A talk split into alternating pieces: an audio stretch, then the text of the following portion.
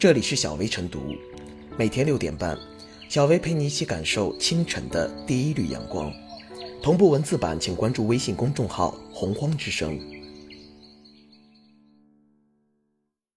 本期导言：八月十八日，一段两女孩趴斑马线拍照的视频引发关注。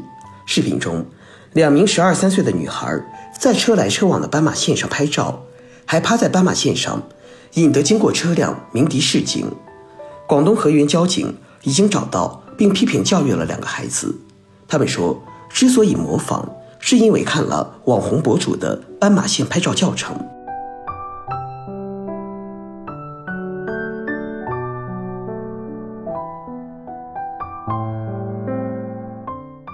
斑马线上拍照如此玩命，要不得！或躺或坐或趴，在斑马线上拍照。来往的车辆不时驶过，这样拍出的照片究竟有多美不知道。但这种为了达到拍照目的，只顾自己不顾他人的行为，明显过于自私。哪怕照片效果再美，恐怕也掩盖不了不文明行为的尴尬。更何况，无视交通安全、无视行车秩序，不仅是对自身安全的不负责任，更是对交通秩序的妨碍。我国道路交通安全法规定，未经许可。任何单位和个人不得占用道路从事非交通活动，行人不得扒车、强行拦车或者实施妨碍道路交通安全的其他行为。从视频来看，两名女孩的年龄都不大，还都是学生模样，因此交警部门也采取了宽宥处理，对两人予以口头警告和教育处理。但我想，这也足以让他们及家长警醒。想要拍出独特刺激的照片无可厚非，但若因此突破交通规则，无视自身和他人安危，就必然要为自己的不文明、不守法付出代价，而这样的代价更有可能是生命安全的代价。虽说这次侥幸并没有引发安全事故，若真的发生了，恐怕女孩及家人都会追悔莫及吧。与此同时，既然这一拿生命拍照事件在网上引起了轩然大波。那就不该让它仅仅沦为口水之争，而应该在社会范围内引起更为广泛的思考。追求标新立异照片的边界究竟在哪里？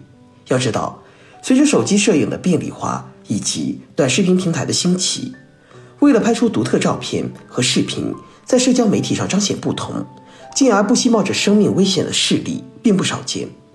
前不久，成都一网红隧道因拍出来的照片。颇有港风大片的效果，引得不少人前来打卡。一些照片里，车流与人流擦肩而过，让人不由得捏把汗。而再往前推，青海格尔木 G 三幺五国道的一段道路，因独特的 U 型构造，引得不少游客在此拍照打卡。在公路中间，以站、坐、躺、跳等各种姿势拍照，给自身和过往车辆造成了极大安全隐患。爱美之心，人皆有之。追求独特的照片是个人自由，但个人自由不该凌驾于公序良俗和公共秩序之上，这是不容逾越的边界和底线。对于爱拍照的人而言，首先要做到自己心里有一杆秤，好好权衡一下美丽的照片和生命、文明以及法律相比，孰轻孰重。若自己无法做到心中有数，那必然会有法律教你做事。更何况，为拍照而不惜拿自己和他人的生命冒险，拍出来的风景越美，照片中的人就越丑。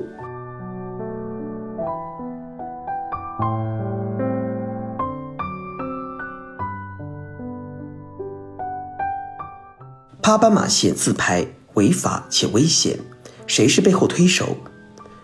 社交媒体上，各种拍照教程很受欢迎。平淡无奇的素人街拍，换个角度调个滤镜就能变成大片。因为门槛低易学习，很多人按图索骥，如法炮制。在音乐界有个老段子，以流行感冒为比喻，嘲讽一些毫无鉴赏能力的人，只以流行与否评价音乐好坏。如今这个段子可以破圈至社交媒体上，凡是流行的就有人跟风追捧，不仅是没有判断力的未成年人。成年人也趋之若鹜，在斑马线拍照不仅危险，还涉嫌违法。根据《中华人民共和国道路交通安全法》相关规定，未经许可，任何单位和个人不得占用道路从事非交通活动；行人不得在车行道内坐卧、停留、嬉闹；行人实施其他妨碍交通安全的行为，交警部门处以警告或罚款。因此，对于在斑马线拍照的人，应当依法对其进行处罚，让法规来禁止此类行为的发生。斑马线拍照只是其中之一，此前网红公路拍照的危险性也不遑多让。青海一段网红公路上，不少人在路中间打卡拍照，对身后疾驰而来的车辆毫不在意。当地交警不得不加大巡查力度，还在路边放了一块提示牌，又通过媒体喊话：“拍照千万种，安全第一条。”不要让你的美成为亲人的泪。为什么处罚和伤亡都不能叫醒这些无知者？一是因为侥幸心理作祟，二是因为在社交媒体上获得关注的快感太强烈。危险的拍照行为是一种全球趋势，每年都有无数人因为此而死亡。经济学家杂志在二零一九年曾刊发过一篇报道，关注社交媒体上的冒险行为。报道提供了2014年至2018年间的数字，全球有两百多人在自拍时死亡，包括并不限于从机翼上、悬崖上、摩天大楼的尖顶上摔下。报道认为，各种智能拍照设备、鼓励竞争的 App、社交媒体上获得关注的欲望，促生了这种不顾一切的冒险。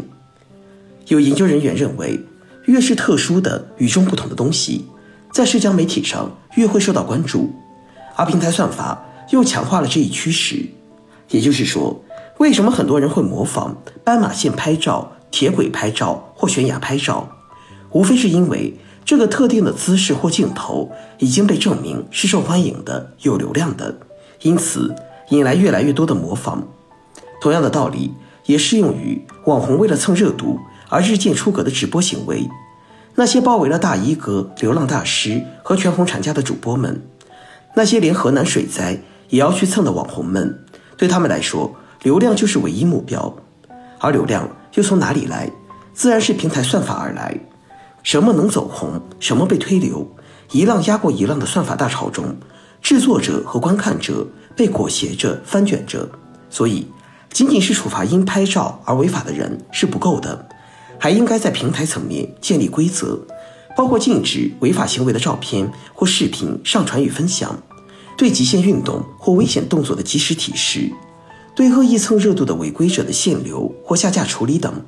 当然，作为每一个独立个体，也别把一切行为都归咎于算法。无论在哪一种媒介下，我们都有独立思考、明辨是非的责任。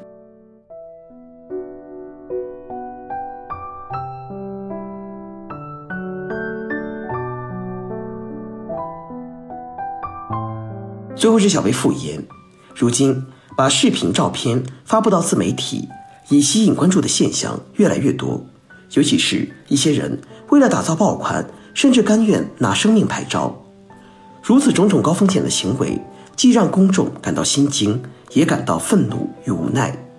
面对拿生命拍照，平台要从严格审核入手，强化对自媒体平台内容发布者的监管力度。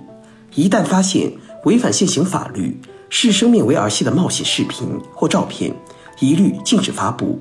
同时，对发布违法内容的自媒体平台，也要建立相应的惩罚机制。当然，普通公众也要提高公共安全意识，不能把拿生命拍照当做时尚，更不能让视频照片的美变成亲朋好友的眼泪。